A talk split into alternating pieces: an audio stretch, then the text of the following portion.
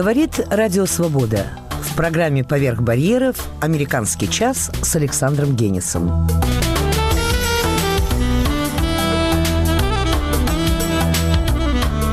Сегодня в выпуске «Там издат» беседа с филологом Яковом Клотцем. Нью-Йоркский альманах «Интеллигенция при Путине» Новый Чайковский.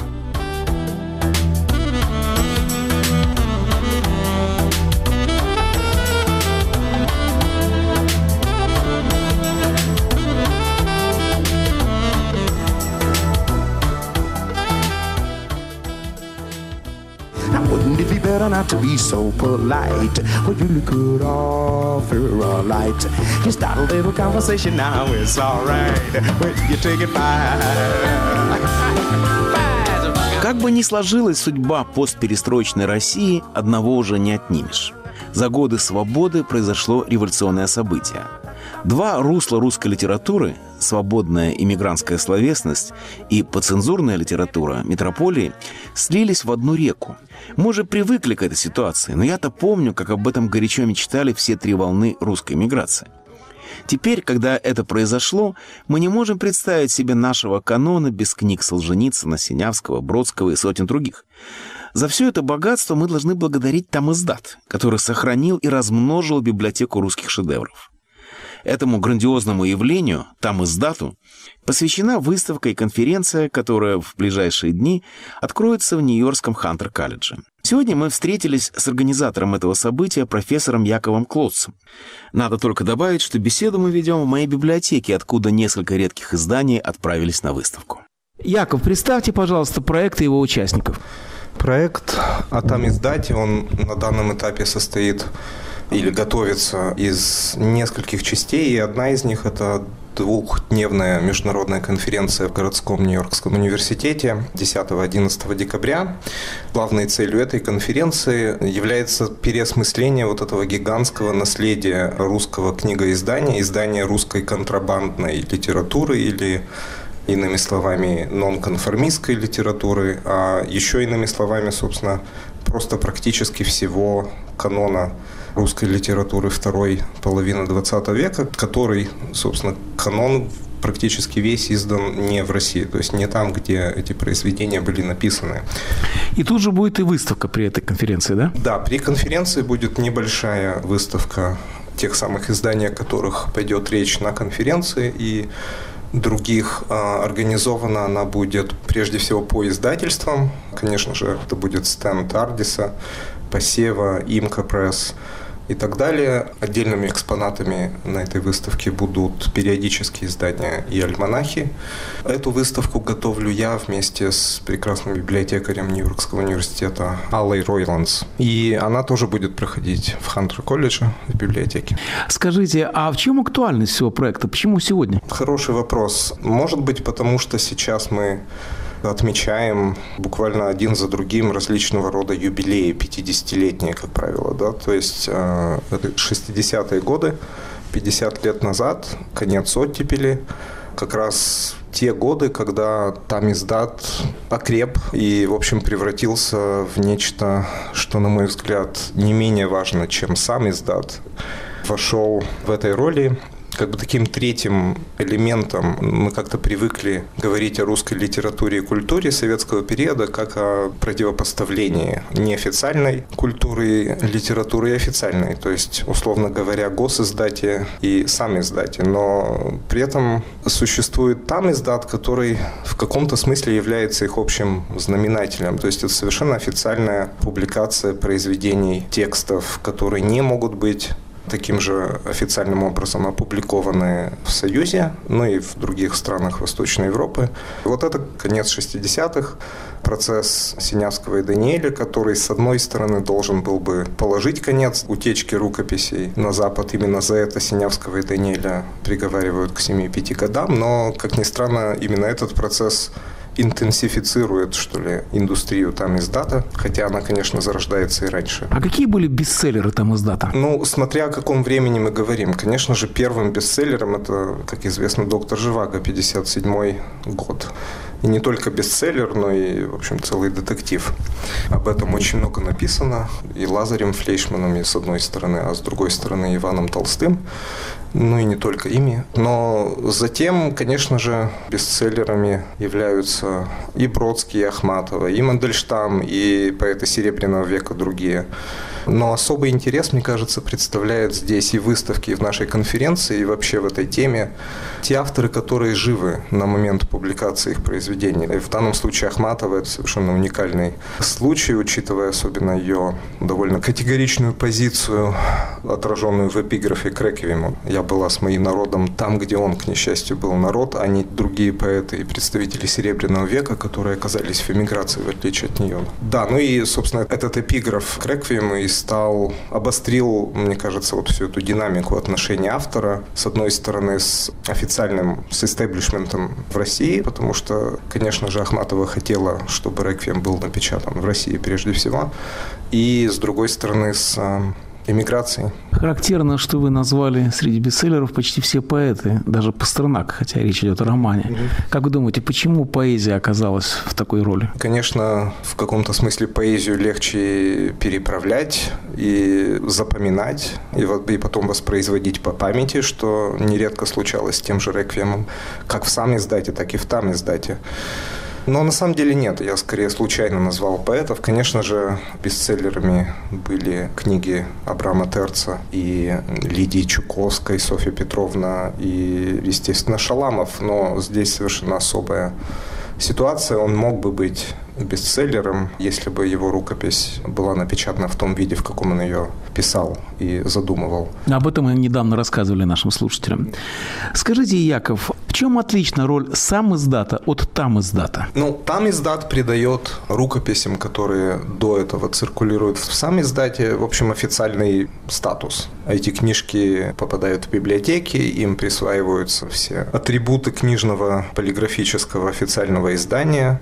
Но ирония в том, что эти две сферы, они одна проникает в другую и наоборот, потому что, кстати, с госиздатом иногда происходило то же самое. Например, Венслова вспоминает, как Ивана Денисовича, напечатанного в «Новом мире», в официальной советской печати, то есть спрос на него оказался настолько большим, что даже тиража «Нового мира» не хватило. И его точно так же перепечатывали и распространяли уже в машинописи по официальной публикации. А там издатские издания, конечно же, одной из миссий или целей, функций там издата была переправка этих книг обратно.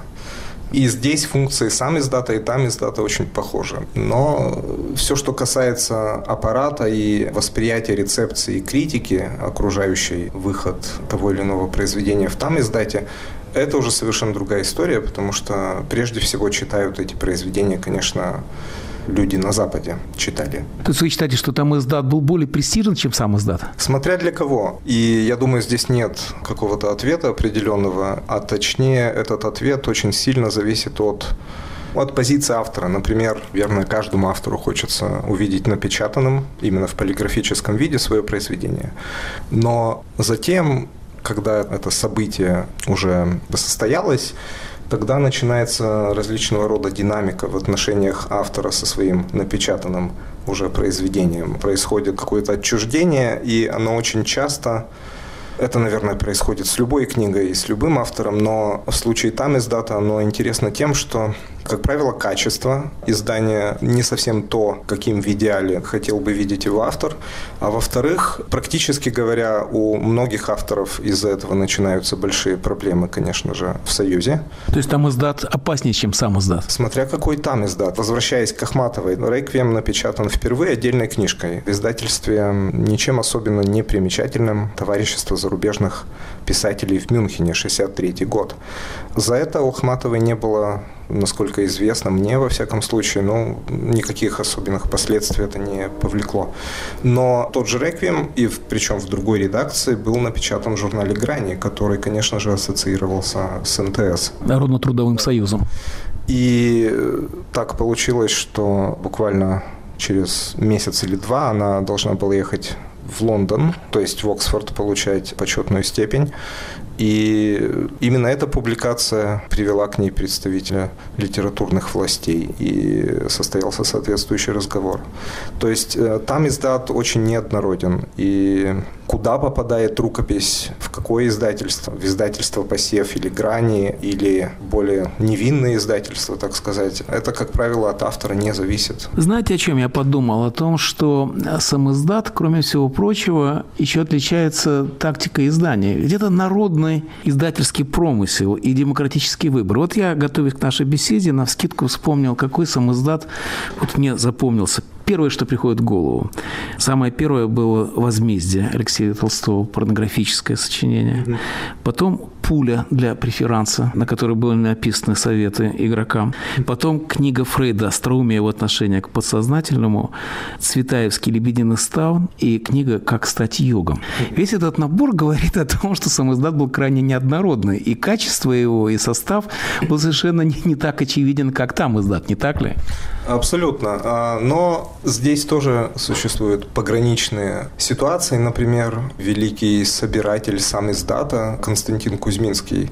Это, конечно же, происходит несколько позже, уже все в конце 70-х и 80-х особенно. Но если вспомнить его главный его труд «Антологию голубой лагуны», то она, будучи полиграфическим официальным изданием, как бы воспроизводит технику и идеологию сам издата. То есть тексты в ней, в этой антологии печатаются с машинописи, они набираются полиграфическим. Да и во всем остальном, конечно, это сочинение такое настолько необъяснимое, что, пожалуй, его можно назвать уникальным. Сперва врагов народа папаня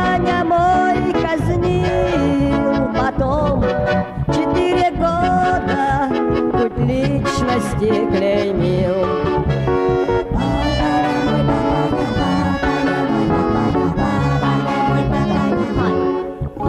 Он за полярным кругом провел немало дней, сажал там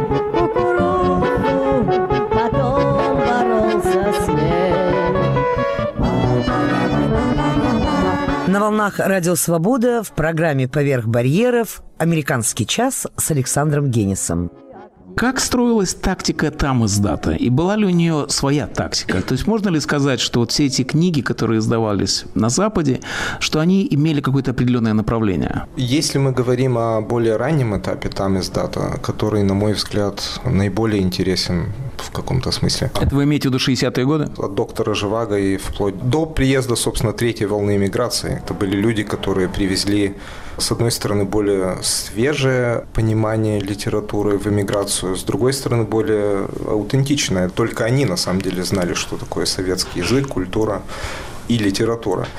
А 60-е годы обнаруживают попытку компенсаторного какого-то, мне кажется, направления. То есть, конечно, это в 60-е годы особенно, естественно, литература была ну, орудием или оружием на фронтах холодной войны. Сомневаться в этом даже, по-моему, уже не приходится совершенно. И... Это как сказать? Разве можно сказать, что Бродский был на фронте холодной войны? Сам Бродский, конечно же, не был, но первая его книга, изданная в 65 году, конечно же, была. И нетрудно заметить, по какому принципу она составлена, какой акцент сделан на каких текстах в основном акцентируются его тюремные стихи, которые нельзя сказать, что представляют Бродского да, всесторонне. Она является прямым результатом процесса, приговора Бродскому к ссылке. И до этого о Бродском просто никто никогда не слышал здесь. И первые его стихи появляются в газетах ну, месяц спустя в апреле, если не ошибаюсь, 64 года. То же самое, конечно, и с Ахматовой, то есть реквием Ахматовой, что может быть более сильным я не хотел этого говорить слово, но орудием против советского режима, как не реквием, или как не Софья Петровна Чуковской. У вас на выставке, как я заметил, будут книги Тарсиса, человека, которого абсолютно забыли все, пожалуй, только мы с вами его и вспоминаем. Тем не менее, он был в свое время очень, я бы не сказал популярен, но его издавали очень широко. У вас, по-моему, собрание сочинений Тарсиса, да? Ну, на выставке будет, наверное, несколько, две, может быть, его книжки, изданных посевом. Да, это подтверждение той военной практически функции литературы в те годы. Конечно же, Тарсис, причина, по которой о нем все забыли, ну, что это довольно трудно сейчас перечитывать. В нем видели второго Синявского, по-моему, напрасно. Напрасно, но их действительно идентифицировали, пока не был раскрыт псевдоним Абрама Терца, подозревалось среди прочих имен, что это мог быть Тарсис. Но он писал о карательной медицине. Но, конечно же, совершенно не так, как о ней писал Буковский, например, или другие диссиденты. Просто в начале 60-х это было совершенно новое что-то. И здесь качество, стиль уходил на второй план. А на первый выходил политическая подоплека и потенциал вот этих текстов политической борьбе. Интересный вопрос о том, как проникал там издат Советский Союз. Вот у меня были друзья, циркачи и дрессировщики, и они провозили Солженицына в клетке с тиграми, потому что таможенники туда не забирались. Они провозили плейбой и Солженицына, так с гуриями он возвращался. Так как там издат проникал в Россию? Какие были самые популярные пути? Очень важным звеном во всей индустрии или разветвленной системе там издата являются американские ученые, слависты, ну и журналисты, конечно же. Я думаю, не случайно, что там издат, собственно, вообще появляется как раз тогда, когда открываются программы научного обмена между, в частности, Америкой и Советским Союзом с конца 50-х годов и особенно в 60-е в Москве постоянно присутствуют слависты, которые пользуются дипломатической почтой и представители посольства США в Москве всячески этому способствуют. Но именно таким образом был отправлен в Америку тот же Реквием. И практически таким же, тоже дипломатической почтой была отправлена рукопись первой книги Бродского, по которой эта книга в дальнейшем была издана. Рукописи Терца и Аржака, Синявского и Даниэля переправлялись в Париж Еленой Замойской, да, небезызвестной, которая тоже имела отношение к политической жизни, при этом будучи обычной студенткой в Советском Союзе. То есть этот процесс протекает и в ту, и в другую сторону. Те слависты, которые едут в Москву, везут с собой уже изданные книги и распространяют их среди довольно узкого круга людей, но тем не менее.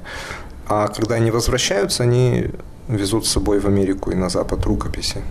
То есть мы обязаны славистам тем, что русская литература оказалась вдвое богаче, чем она была, скажем так. Скажите, а что за редкости у вас на выставке? Одна из них лежит прямо сейчас перед нами. Это мы так и не знаем, в скольких экземплярах она существует, но это альманах «Метрополь» в его до полиграфическом виде. Это переплетенные копии с машинописи, которые были переданы сюда и по которым альманах был издан в 1979 году. Да, я хорошо помню, потому что мне прислали этот том, и мы с Петром Валем написали рецензию буквально за три дня до того, как вышла эта книга mm-hmm. в печати. И сделала это, конечно, Элиндея Профер. Mm-hmm. Она звезда вашей конференции, не так ли? С одной стороны, это Элиндея Профер, которая известна прежде всего совершенно самоотверженной деятельностью в 70-е и 80-е годы издательство «Мардис» и своим сотрудничеством с собственным мужем Карлом Профером. А вторым keynote speaker будет другой издатель. Это Ирина Дмитриевна Прохорова, которая, пожалуй, крупнейший издатель русской литературы в самой России сейчас. И мне кажется, в этом есть какой-то смысл, чтобы они как-то участвовали в этой конференции. То есть преемственность? С одной стороны, да, а с другой стороны, это просто оборотные стороны, может быть. Конечно, они не совпадают хронологически. Но сравнить все-таки нельзя. Ардис напечатал 200 книг, которые изменили картину русской литературы и изменили ее канон. Пожалуй, новое литературное обозрение, которое очень люблю, которым сам печатаюсь, еще не скоро добьется такого результата.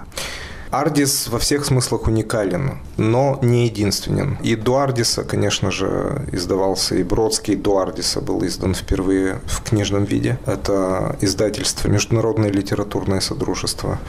И Мандельштам, четырехтомник собрания сочинений там же, да, и Ахматова. То есть Ардис это делал на совсем другом уровне, возможно, и без столь выраженной политической миссии. Вот это очень правильно. У Ардиса были, в первую очередь, эстетические критерии, а не политические. Какова судьба выставки будет после того, как она закроется? Выставка пройдет недолго, я думаю, не больше двух недель. И да, она закроется, это будет грустно, что она закроется. Мы надеемся с Аллой, что, может быть, когда-то она повторится в более масштабном виде, может быть, в Нью-Йоркской публичной библиотеке даже. Но она перейдет в каком-то смысле в виртуальный режим. Во время конференции будет официально открыт сайт, который так и называется tamizdat, tamizdatproject.org, который будет посвящен, конечно же, не только визуальным аспектам тамиздата. Прежде всего, это будет сайт с труднодоступными архивными материалами, включая переписку издателей, включая рецензии на вышедшие или еще не вышедшие издания,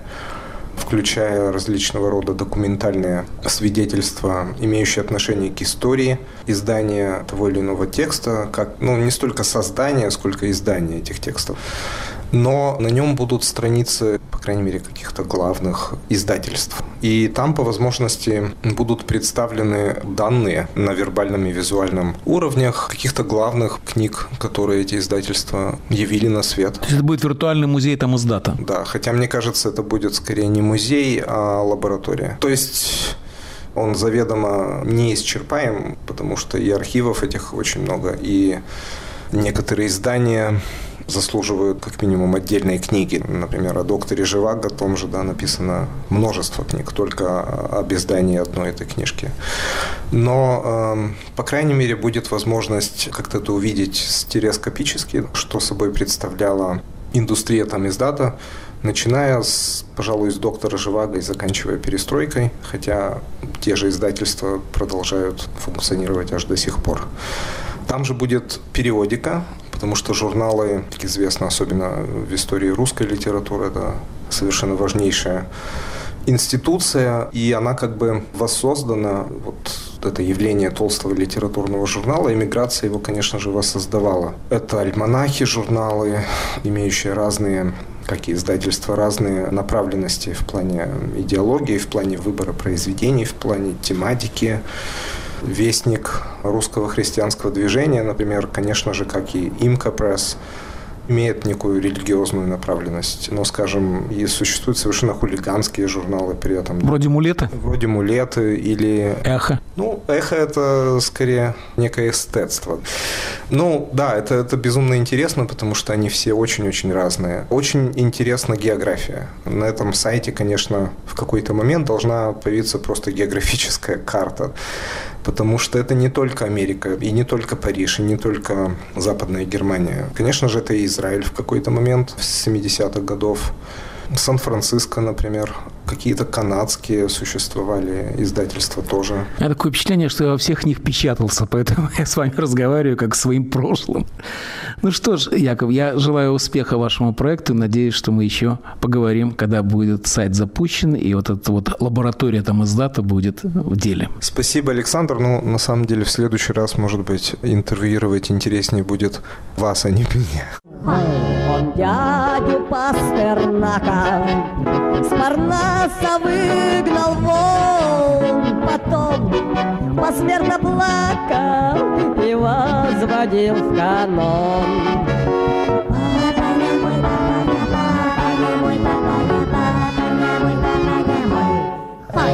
За пять летку качества полжизни он отдал, но импортное, кажется, в быту предпочитал. Говорит Радио Свобода. После краткого перерыва вы услышите во второй части «Американского часа». Нью-Йоркский альманах. Интеллигенция при Путине. Новый Чайковский. Программа «Археология». Мы раскапываем культурный слой и ищем смысл слов и вещей. Вы упомянули сейчас гомофобную политику последних лет. Она совершенно безобразна в каком смысле? Это действительно биополитика, которая возвращает население, так сказать, в состояние вот этой советского лицемерия, но главным образом дикарства. Программа «Археология». В эфире по средам в 22 часа с повторами в течение недели. У микрофона Анатолий Стреляный. Злободневность всегда связана с прошлым и с будущим. Ваши письма – одна из старейших передач «Свободы». Слушатели самых разных взглядов знают, что мне, ее автору и ведущему, они одинаково интересны. Слушайте по субботам в 12.30 с повторениями в течение недели и всегда на сайте свобода.орг.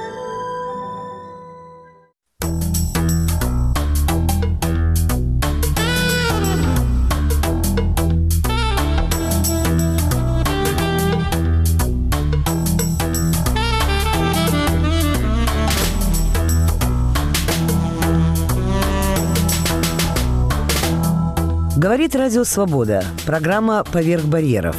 Продолжаем «Американский час» с Александром Генисом.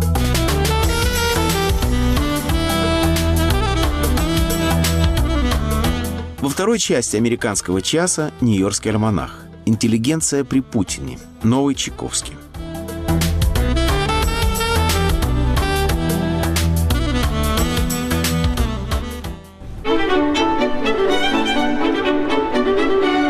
Вторую часть «Американского часа» откроет Нью-Йоркский альманах, в котором мы с музыковедом и культурологом Соломоном Волковым рассказываем о новостях культурной жизни, какими не видится из Нью-Йорка.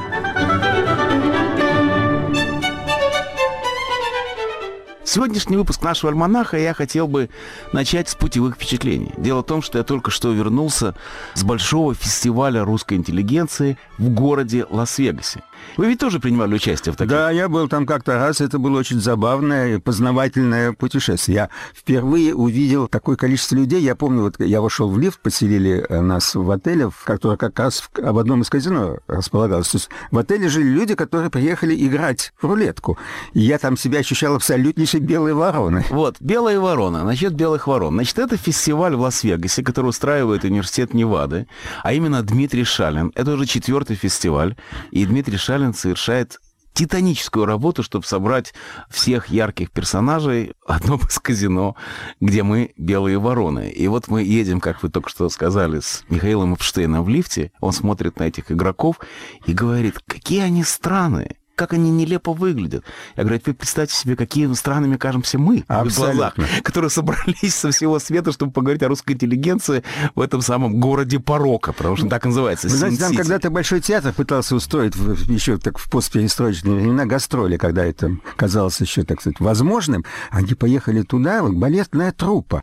И это был полный провал, потому что из Лас-Вегаса никто не хотел смотреть на классический балет. Им нужно было шоу, биз, стриптиз. Ну, не только стриптиз, там есть в основном фокусники самые знаменитые. Но мы были, конечно, по-моему, самым ярким зрелищем, потому что все это было очень необычно. И действительно, там собралась масса интересных людей, масса интересных докладов, масса интересных дискуссий, довольно горячих. И я вообще с удовольствием посмотрел, как выглядит наша мысль, как она живет, развивается и борется в путинскую эпоху. Потому что смысл всех заседаний заключался в том, чтобы понять, что делать интеллигенции на путинской России.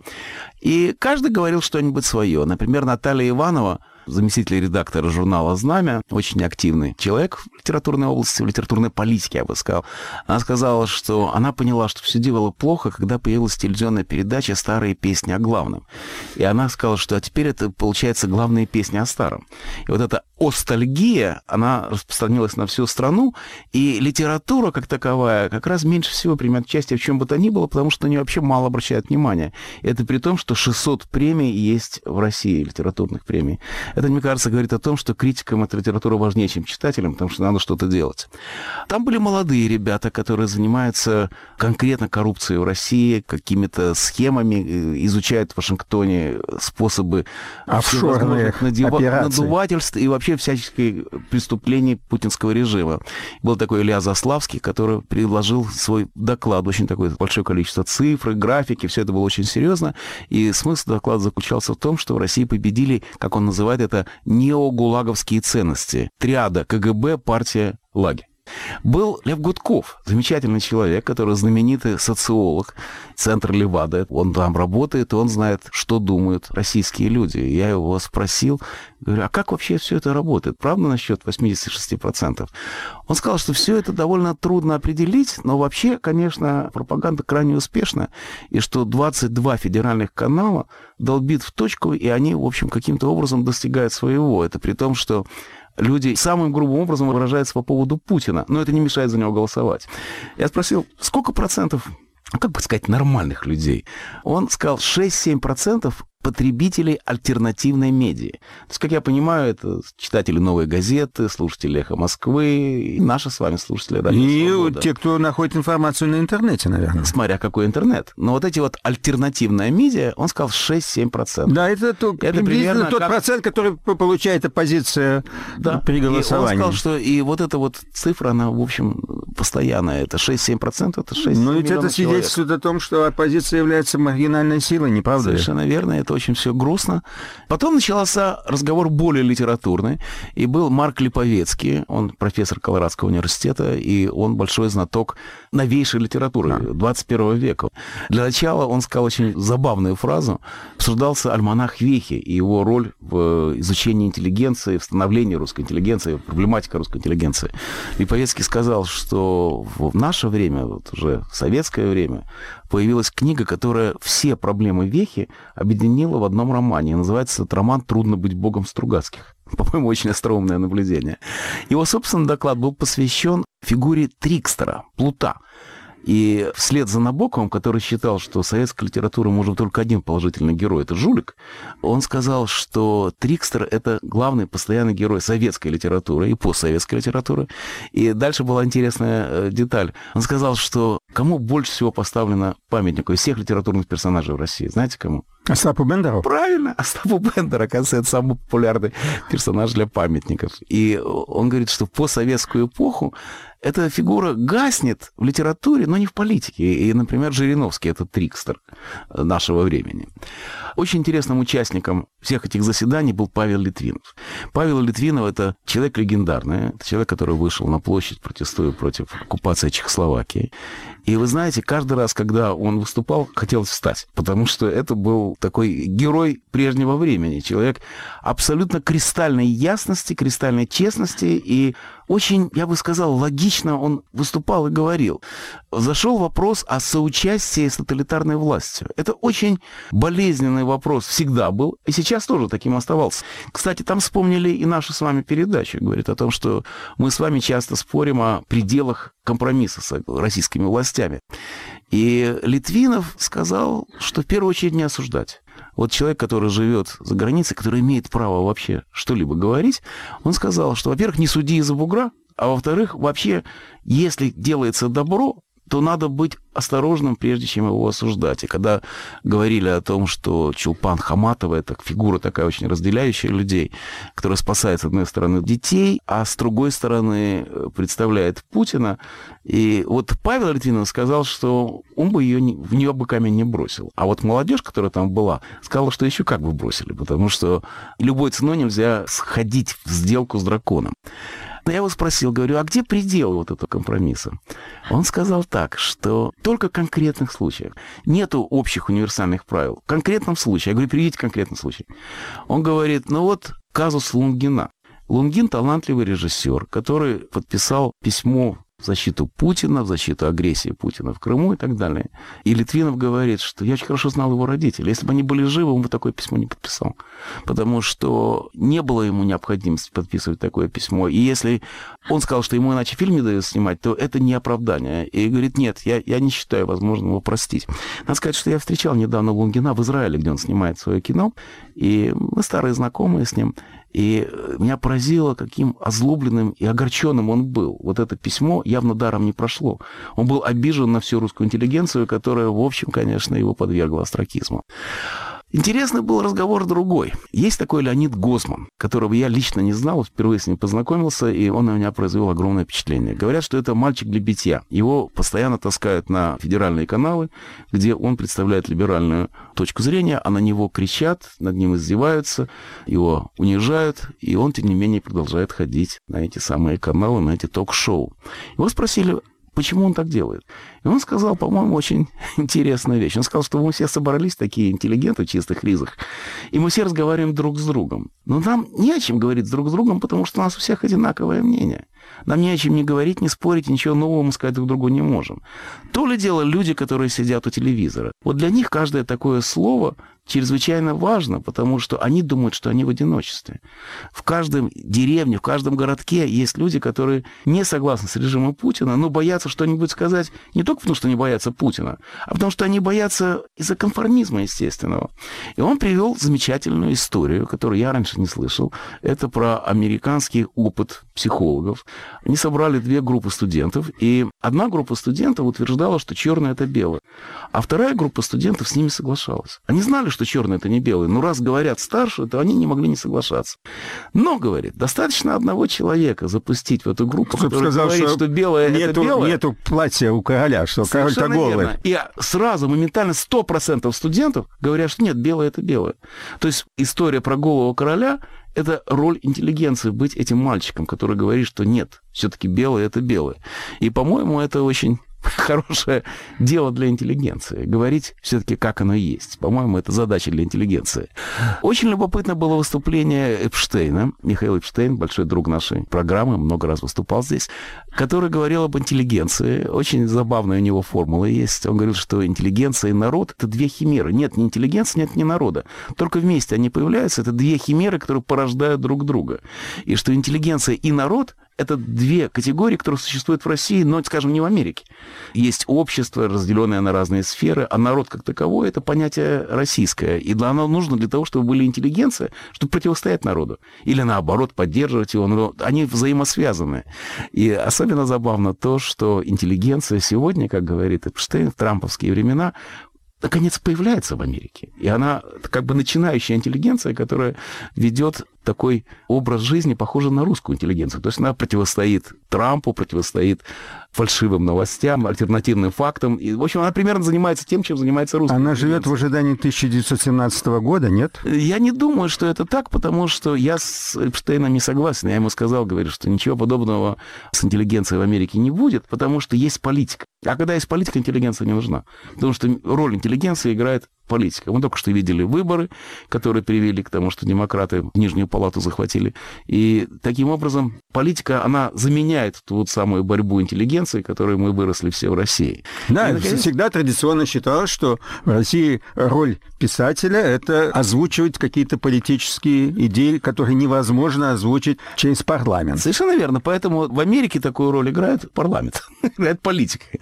И, наконец, была главная такая дискуссия о постмодернизме, потому что все присутствующие так или иначе занимались постмодернизмом, в том числе и я. И зашла речь о том, хорошо или плохо постмодернизм в нынешней ситуации. Дело в том, что сначала постмодернизм разоблачал тоталитарную власть, он нам всем нравился. А потом он превратился в отрицание правды как таковой, потому что вместе с тотальной правдой исчезла и обыкновенная.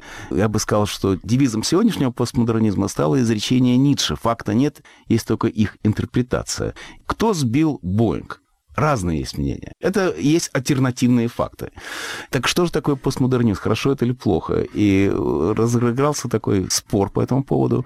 И мне кажется, я подвел итог этому спору, примирив всех участников тем, что я предложил такую формулу путинской пропаганды. Она постмодернистская по форме и реваншистская по содержанию. Вот на этом мы, по-моему, успокоились. А потом пел Гребенщиков. И все стало на свои места, потому что на Гребенщикова народ повалил как сумасшедший, все рядом с ним фотографировались, и я посмотрел, что все-таки есть еще объединяющие силы русской интеллигенции. Это русский рок, особенно в исполнении Бориса Гребенщикова. Позвольте мне прервать ваши вечные споры. Позвольте расшатать скрепы и опоры.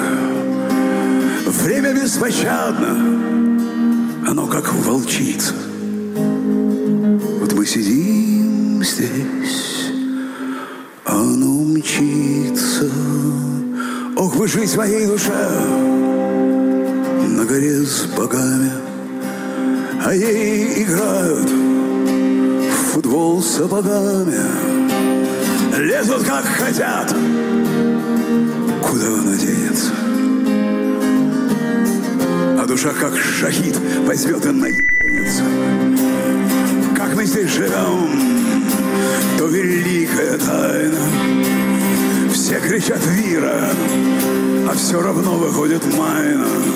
На волнах Радио Свобода в программе «Поверх барьеров» «Американский час» с Александром Генисом. В эфире «Нью-Йоркский альманах», в котором мы с музыковедом и культурологом Соломоном Волковым рассказываем о новостях культурной жизни, какими не видится из Нью-Йорка.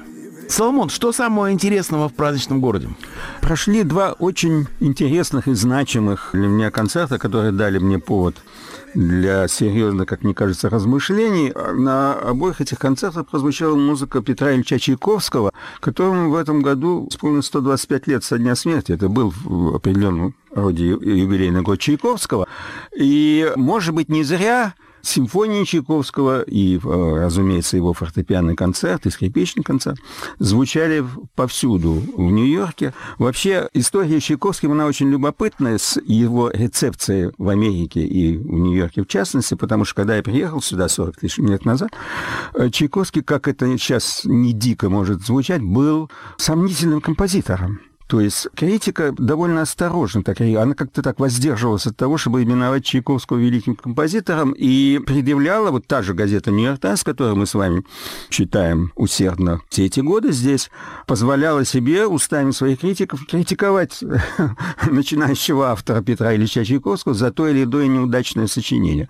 Сейчас, вот за эти истекшие 40 лет, эволюция произошла совершенно невероятная, и Чайковский занял свое место на музыкальном Олимпе, если можно так сказать. И если когда-нибудь критику какому-нибудь все-таки не нравится какое-то определенное сочинение Чайковского, то он это списывает на неудачное исполнение. Соломон, а за что критиковали Чайковского в Америке? Дело в том, что мы выросли с тем, что Чайковский — это часть русской души, как Пушкин. Его нельзя критиковать, потому что он наше все.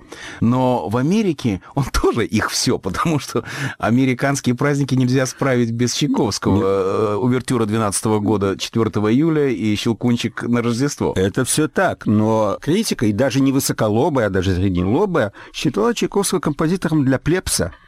Это для толпы. Это... Есть такое здесь название, такое полупрезрительное, war horse, как военная лошадка. Так именуют сочинения, которые как бы обречены на успех, но вовсе не являются, так сказать, вершинами композиции в представлении человека, который так говорит. И вот сочинения Чайковского проходили по этой категории военных лошадок, которые вставляются для того, чтобы сорвать аплодисменты, сорвать успех у невзыскательной части публики.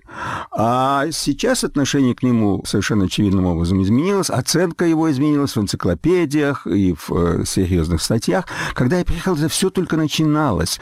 Начинали появляться серьезные аналитические статьи о творчестве Чайковского в трудах американских музыковедов. А сейчас это уже, можно сказать, общее место. Но меня как раз волновало другое. Я, наблюдая за рецепцией Чайковского не только в Америке, но и в России, немного переживал и думал о том, как Чайковский читается в наши дни. Потому что Чайковский в нашем с вашим, Сашей, восприятии, наверное, непоправимо, так сказать, его восприятие было испохавлено или испоганено тем, что в вот эти далекие советские времена Чайковский был официальным композитором. Как ну, да. выражался Бродский, Чайковский звучал из каждого утюга. Как Толстой, Репин, Чайковский. Да, ну вот видите, Толстой, вот Репина, да, и Репина испортили нам восприятие тоже этим самым, сделав из него такую чуть ли не икону социалистического реализма всяком случае, предшественником. Так его туда и записывали, и Репина, и Чайковского. С Пушкиным, Толстым как-то немножко это было более затруднительно, хотя тоже, по-моему, удалились испортить основательно наше восприятие этих авторов. Ну, с Некрасовым, положим, они точно справились. Да, с великим поэтом. Это мы поняли уже на склоне наших лет. А что касается Чайковского, то для меня переломным моментом. Были интерпретации сначала Моровинского и Сергея Витальевича Ельцина, о котором сейчас, может быть, уже забыли. Он был главным дирижером Мариинского театра, тогда Кировского театра. И я, он не открыл вообще, что такое «Пиковая дама», что такое Евгений Онегин. А затем очень важным этапом уже в перестроечные годы, в предперестроечные даже годы, были впервые услышаны мной интерпретации Михаила Плетнева, замечательного пианиста и очень хорошего дирижера, но в первую очередь, как пианист, он меня поразил своим новым подходом к Чайковскому. А в чем заключался этот новый подход? Впервые я услышал музыку Чайковского, которую исполнял человек с ностальгией по этому ушедшему прошлому, по ушедшей вот этой мифологической, конечно, во многом, дореволюционной, так скажем, России. Потому что я, скажем, слышал интерпретации на записи людей, которые даже еще общались с Чайковским, вроде пианиста Игумнова, и они на меня не производили особого впечатления, потому что там было много того, что я бы назвал на сегодняшнем языке безвкусицей, предположим так. Может, я и был и не прав. Но Плетнев играл абсолютно безукоризненно с точки зрения вкуса, но вот с этой невероятной эмоциональной ностальгичностью. И тогда ведь еще не было никакой, вот как э, я сказал, перестройки, это были предперестроечные дни. Я все, первый раз подумал, о-о-о, что-то в воздухе в Советском Союзе переменилось. Потому что с ностальгией говорить, думать, испытывать какие-то эмоции по отношению к дореволюционной России, это же было табу, правда? А тут это было в открытом доступе и произвело на меня невероятное впечатление тогда. И последующие интерпретации показали, что да, во-первых, конечно, случилась перестройка, и вот видите, вот это мое убеждение, что все-таки художник первый чувствует перемены в воздухе. Знаете, Эзра Паун говорил, что поэт — это антенна расы. И я совершенно с этим согласен, хотя как это действует, я не понимаю. Да, это Но я загадка. много чего не понимаю в жизни, особенно в искусстве. Но я знаю, что происходят какие-то тонкие влияния. Вы знаете, я посмотрел фильм «Красный». Это знаменитый фильм Кислевского. И я жене сказал, когда мы вышли, я говорю, скоро будет война. Перегруженная культура. Вот этот фильм мне показался таким, как были произведения искусства в 13 году, в 1913 году. Мгм. И действительно, как мы знаем, начался теракт 2001 года, с которого все пошло в совсем другую сторону. И мне кажется, что это никак не связано с войной. Но это ощущение перегруженности культуры, оно возникло у меня от этого фильма. Каким образом эстетика может предвидеть или вот предчувствовать будущее, я не знаю. Но задним числом мы знаем, что перед Первой мировой войной все искусство было, говорило об одном, что скоро грянет, правда? И Чайковский был одним из тех гениев, который тоже чувствовал вот эти грядущие великие перемены. Потому что когда он с- сочинял свои последние опусы, вообще это беспрецедентный случай, взлет в конце жизни. Так бывает далеко не у всех. А Чайковский удостоился этого от Бога, как говорится. И а, вот его последние сочинения «Щелкунчик» и «Аланта», которые были исполнены в один вечер в Мариинском театре, и «Шестая симфония», они предрекали, предвещали те вот грандиозные изменения, которые наступили уже в 20 веке в России. И это почувствовали первыми будущие деятели Серебряного века, искусники, Бенуа, Дягилев и компания. Они были совершенно зачарованы этим. «Пиковая дама», на примере которой они были все вместе, она просто преобразила их видение мира и преобразила их видение Петербурга. Чайковский предсказал судьбу и Петербурга, и Российской империи, и э, стал таким вот провозвестником и э, Серебряного века, и символизма э, российского. И это И вы было... видели это, слышали это на этих концертах? Да, тут два были момента очень важных для меня. Первое, я услышал в интерпретации Валерия Гергиева, который приехал со своим оркестром Мариинского театра. Он дал два концерта, и одним из них было исполнение «Щелкунчика», этого балета, полностью, без перерыва, в симфоническом концерте. Я был совершенно поражен открывшимся для меня новым жанром. Это был, разумеется, не балет. И это не была симфония, а это был новый, вот как я, сидя прямо там в зале для себя попытался сформулировать, это совершенно новый жанр музыкального дневника. Вот когда день за днем проходит, и человек что-то записывает, какие-то эмоциональные всплески своей души, какие-то впечатления, впечатления от жизни, впечатления от любви, впечатления от поездок, потому что там же есть у него в «Щелкунчике» у Чайковского и арабский танец, и китайский танец, и трепак. Это тоже такой своеобразный музыкальный травелог. Чайковский много путешествовал. И все это вместе взятое создало совершенно фантастическую картину, грандиозную по своему новаторству. И я увидел в очередной раз, насколько Чайковский важен и необходим оказался и в 20 веке, и в 21 веке.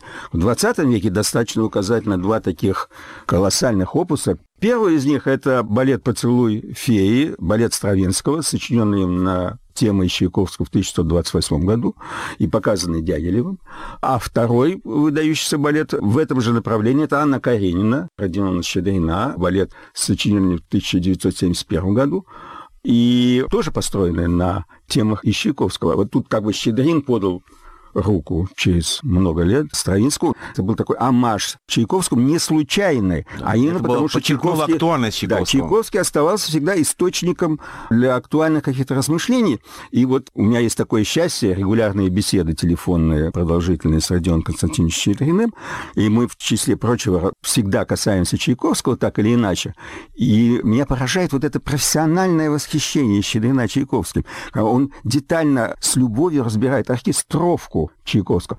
Щедрин любовно говорит, вот здесь там деревянные, здесь арфы, там челеста. Он восхищен мастерством. И вот это вот сногсшибательное впечатление от этого Щелкунчика, конечно, сделало для меня этот концерт очень важным, одним, может быть, из самых важных за многие-многие последние годы. А другой концерт, который на меня произвел очень сильное впечатление, именно в связи с тем, что я думал, ну хорошо, вот наше поколение, условно говоря, там вот Плетнев, Гергиев, они понимают и чувствуют Чайковского. А как более молодые исполнители? И меня это немножко тревожило, пока я не услышал трактовку Туганом Сохиевым, который дирижировал Нью-Йоркским филармоническим оркестром. Он, среди прочего, сыграл четвертую симфонию Чайковского. И это была выдающаяся интерпретация во всех смыслах этого слова. Она была встречена публикой на ура и совершенно справедливо. И в ней было вот это вот то, что я условно называю актуальностью. То есть было видно, что это произведение Чайковского говорит много ему, соответственно, он может и умеет передать это свое восприятие публике, и публика просто неистовствовала. И я слушал это сочинение как свеженаписанное. Абсолютно. Это все показывает, что да, и новое поколение находит вот такой актуальный витамин в творчестве Чайковского. А для нас, живущих в Нью-Йорке, конечно, Чайковский, особенно под Рождество, это в первую очередь вот тот щелкунчик, которого э, я услышал в исполнении Гергиевой в очередной раз, и это, как я уже сказал, меня потрясло. Щелкунчик звучит везде. От щелкунчика никуда уйти нельзя. Это любимая рождественская музыка американцев. И вот она, эта музыка, которая никогда не может надоесть.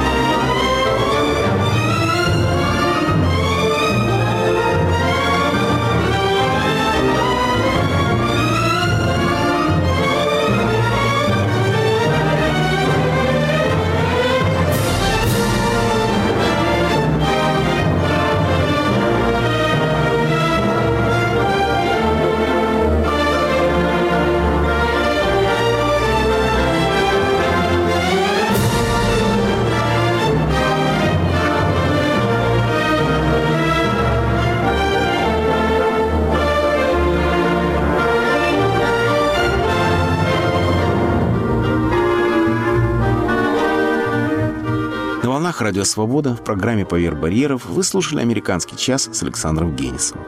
В этом выпуске принимали участие Яков Клоц и Соломон Волков, режиссер Григорий Эйдинов. Наш электронный адрес aagenis53 собака gmail.com. Ждем ваших откликов, реплик, вопросов. Ни одно письмо не останется без ответа. До следующей встречи в эфире, друзья. Говорит и показывает Радио Свобода. Это программа «Лицом к событию». Здравствуйте. У микрофона Елена Рыковцева. Лидеры общественного мнения под огнем ведущего «Радио Свобода». Избиратели тянут Путина, Путин тянет Медведева, Медведев тянет Мутко и всю эту остальную свою старую знакомую компанию. Все... Радио «Свобода». Мы стоим лицом к событиям. Слушайте сразу после выпуска новостей.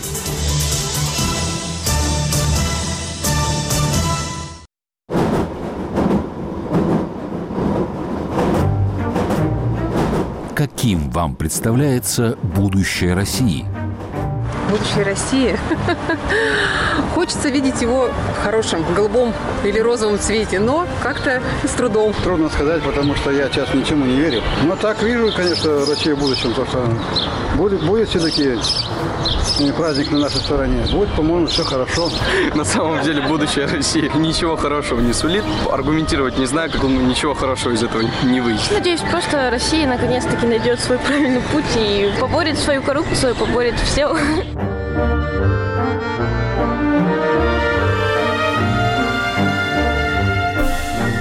Радио «Свобода». Глушить уже поздно.